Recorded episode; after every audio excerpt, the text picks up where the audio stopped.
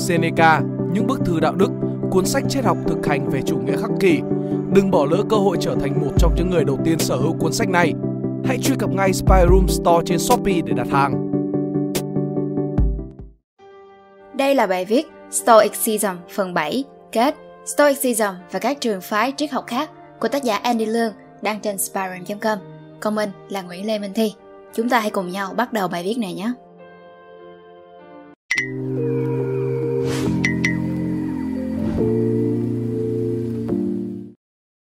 Như đã nói khá nhiều lần trong các bài trước, đối với mình thì philosophy hay hẹp hơn là stoicism không có ý nghĩa gì khác ngoài sự áp dụng của nó vào cuộc sống.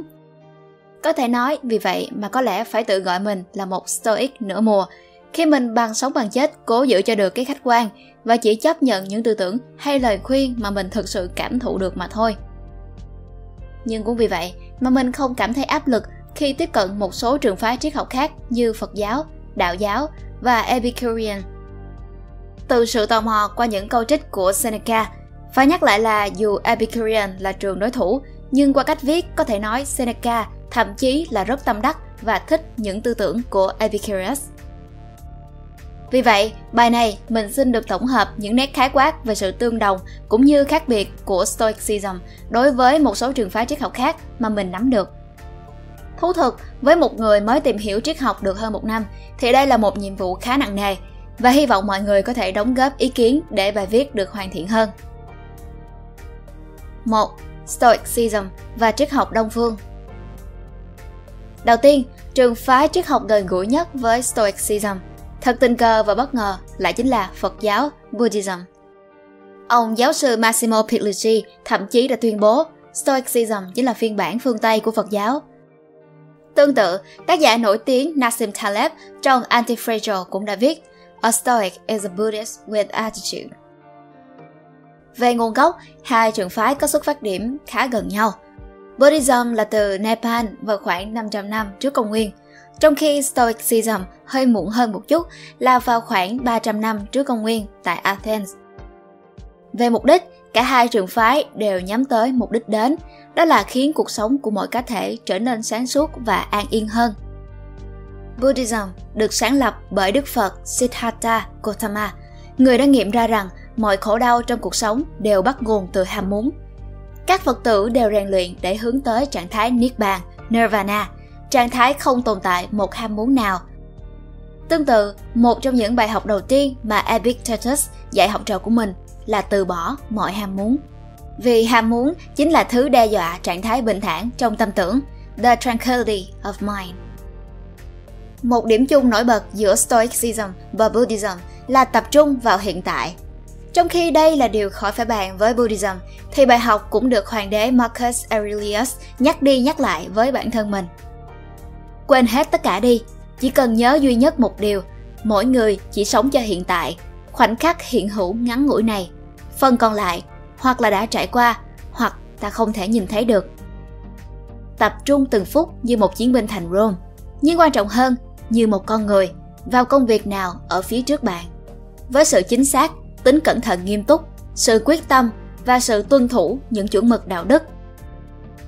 Đồng thời, cả Stoicism và Buddhism đều dạy chúng ta biết yêu thương con người. Sự nhân từ và vị tha là một trong những đức tính hàng đầu của người nhà Phật. Trong khi với Stoicism, Marcus Aurelius đã nói rằng Hãy bắt đầu mỗi ngày mới bằng việc nói với bản thân mình Hôm nay tôi sẽ gặp những người thô lỗ, kiêu ngạo, tráo trở. Tất cả họ đều phạm sai lầm và không nhận rõ đâu là đúng, đâu là sai. Nhưng tôi biết những quy luật của tự nhiên, cái thanh thản khi làm những việc mình cho là phải và cái lo sợ bất an khi làm điều trái, nên tôi sẽ không cho mình bị ảnh hưởng bởi họ. Nhưng tôi cũng sẽ không tức giận hay khinh thường, chán ghét họ, những người thân của tôi trên thế giới này. Họ với tôi như chân tay, mắt mũi trong cùng một cơ thể, chỉ có thể hòa thuận mà không thể chống đối nhau, vì các bộ phận mà chống đối nhau là trái với tự nhiên. Epictetus thì dạy rằng, nếu có ai đó chỉ trích hoặc hại bạn, Nhớ rằng họ chỉ làm những gì họ cho là đúng. Họ không thể làm theo quan điểm của bạn, mà là quan điểm của chính họ. Vì vậy, nếu quan điểm của họ là sai, họ chính là người chịu đựng chứ không phải bạn. Ý tôi là Nếu họ cho một chuẩn mực đạo đức là sai, thì chuẩn mực đó vẫn không thay đổi, chỉ là họ đi lạc đường mà thôi. Nếu nghĩ như vậy, bạn hoàn toàn có thể đối mặt với những chỉ trích một cách kiên nhẫn và vị tha hơn. Hãy tự nói với bản thân câu này, hắn chỉ làm điều hắn tin là đúng mà thôi. Mỗi sự việc đều có hai thứ liên quan đến bạn. Nếu như một người anh trai hại bạn, đừng cứ khư khư nghĩ đến việc anh ấy làm, mà thay vào đó tự nhắc bản thân bạn, anh ấy là anh mình, là người lớn lên cùng mình và bạn sẽ thấy không khó để tha thứ cho anh ấy. Tuy nhiên, giữa hai trường phái cũng tồn tại những điểm khác biệt. Trong khi Buddhism, ít nhất là những người thực sự theo Phật giáo, phải chấm dứt mọi ham muốn của bản thân, thì Stoicism cho phép một người có vợ có con uống rượu với bạn bè ở nhà tiền tỷ nhưng phải coi những thứ ấy là vật bên ngoài và không để chúng ảnh hưởng đến sự bình thản tâm tưởng của họ. Có thể nói Stoicism thoáng hơn khá nhiều so với Buddhism và vì vậy mà bản thân mình cảm thấy hợp lý hơn.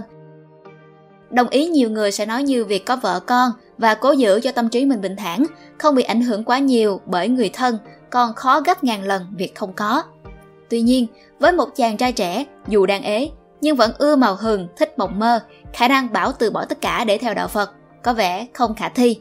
Đành để mọi người tự xét vậy nhé. Tiếp đến là đạo của lão tử. Cũng không hiểu vì sao đưa em tới với lão, nhưng cũng giống như Stoicism, đây có lẽ cũng là cuộc gặp gỡ của định mệnh. Đạo đức kinh của lão tử đến nay mình đã đọc gần chục lần và luôn tìm những bản dịch khác nhau cả tiếng Việt lẫn tiếng Anh để hiểu thêm. Theo mình thì đạo của lão là sự tổng hợp tuyệt vời nhất dành cho Stoicism của bản thân mình khi nó đưa ra những lời khuyên mà mình thấy rất hợp với tư tưởng Stoicism. Cụ thể hơn chút nhé. Lấy ví dụ, bạn tình cờ gặp một người đang cầm bản đồ trên tay, bạn sẽ làm gì? Nếu là mình ngày xưa, mình sẽ nhảy sổ vào cái bản đồ, hỏi người ấy định đi đâu, rồi giúp đỡ tận tình như đưa gái vào nhà nghỉ. Nhưng sau khi đọc lão tử mình sẽ dừng lại một chút và quan sát.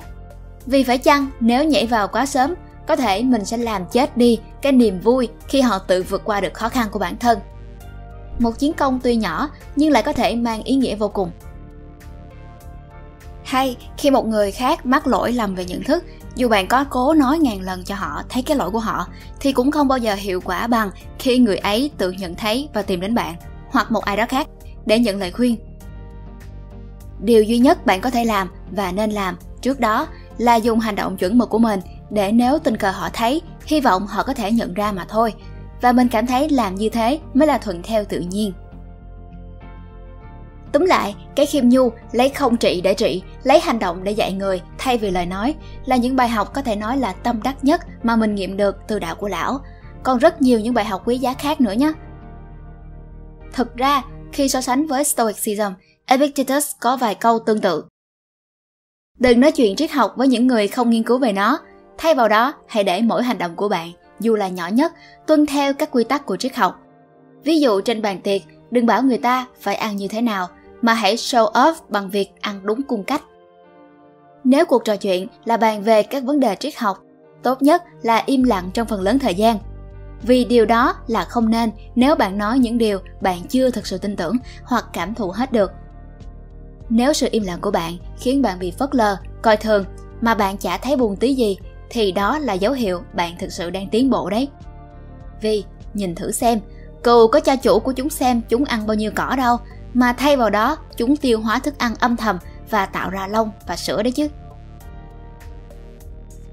Mình cũng muốn nói thêm một chút về minimalism.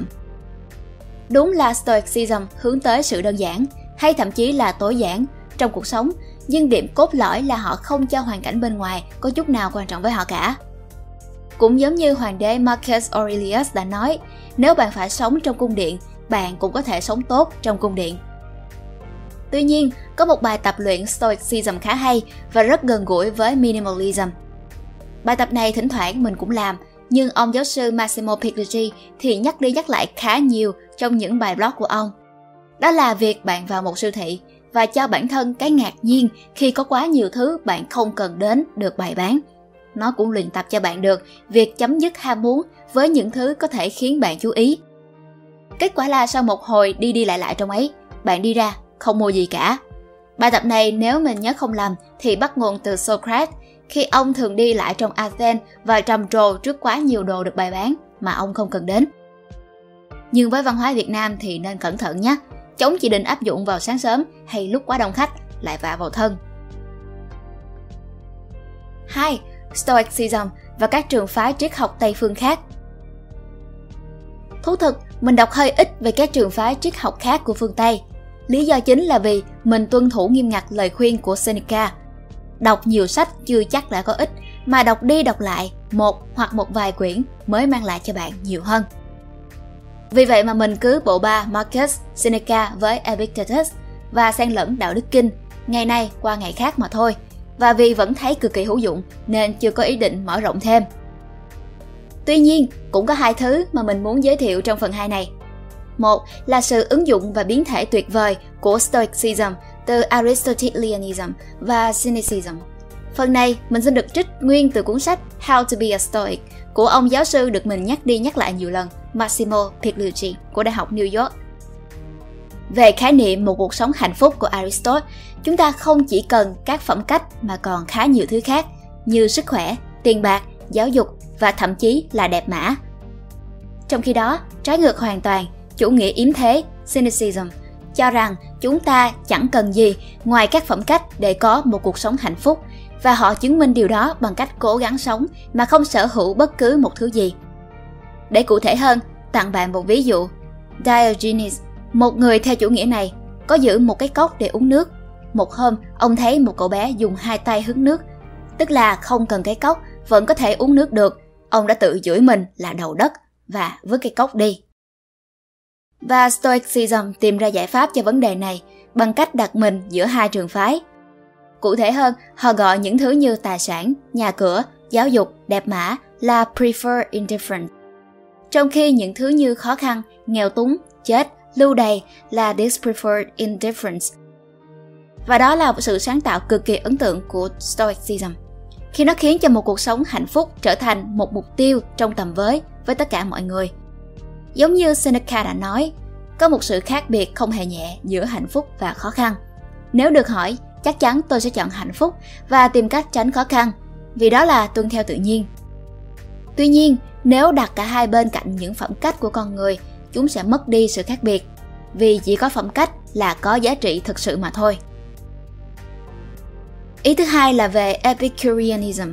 Đây được cho là một trong những trường phái đối lập hoàn toàn với Stoicism, khi nó đi theo nguyên tắc là con người luôn tìm đến sự thoải mái trong cuộc sống. Trong khi Stoicism cho rằng pleasure là thứ nên tránh vì nó sẽ làm ảnh hưởng đến sự rèn luyện của bản thân. Tuy nhiên, Seneca lại thường xuyên trích dẫn và ca ngợi những câu nói của Epicurus và chính ông là người chỉ ra cho người đọc thấy được hai trường phái tương đồng nhiều hơn là cạnh tranh.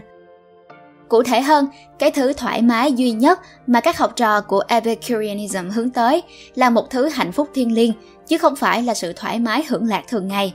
Và để có được cái đích cuối cùng này thì họ phải tuân thủ một loạt các quy định cực kỳ nghiêm ngặt, thậm chí là không khác mấy so với những gì mà Stoicism hay thậm chí là Cynicism áp dụng. Điều này, như đã hết lòng ngợi ca trong các bài trước, thể hiện cực kỳ rõ tính linh hoạt của Stoicism. Nhưng mình muốn nhắc lại ở đây để nhấn mạnh rằng kể cả các trường phái triết học được người đời cho là cạnh tranh và đối lập nhau như thế, thì mục đích chung vẫn là hướng về một cuộc sống tốt đẹp và ý nghĩa hơn mà thôi. Vì vậy, bạn có thể thích hoặc không thích Stoicism, nhưng mình thực sự mong bạn sẽ tìm được một trường phái triết học thích hợp với bản thân. Và đó cũng là lời kết của series này. Chân thành cảm ơn các bạn đã tích cực upvote, comment, ủng hộ và góp ý cho mình. Hy vọng là các bạn sẽ thích video lần này. Đừng quên like, share và subscribe ủng hộ chúng mình. Và nếu như các bạn thích những nội dung như trên, thì hãy đăng nhập vào spiral.com để tìm đọc thêm. Xin chào và hẹn gặp lại. Mình là Nguyễn Lê Minh Thi.